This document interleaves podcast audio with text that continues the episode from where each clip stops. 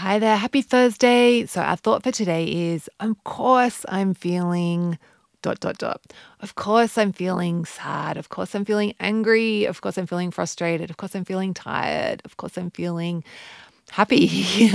um, yeah, and this thought of this is the like one of my like the most powerful thoughts that I've ever learned. Um, and because this is all about learning to tune into our self compassion.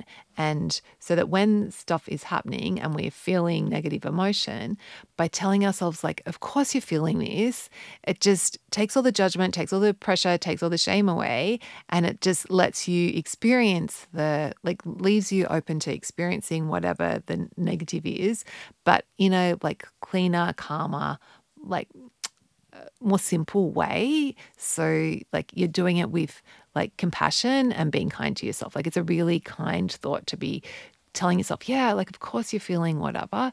Like, it's so, so, such a powerful thing. And we are going to be doing more work around feelings and doing a challenge around that. Um, uh, coming coming in the, in the next few weeks or a bit longer um, but yeah just i think it's this thought can be a really prime, really good ones to have in your back pocket so that whenever you if you're feeling disappointed that you weigh yourself and you're like oh man i thought i was really you know really nailed it yesterday and the scale isn't where you expect it to be just reminding myself of course i'm feeling disappointed like and can be a really good way to just dip your toes in the water of doing work around feelings. Okay, so have a beautiful Thursday.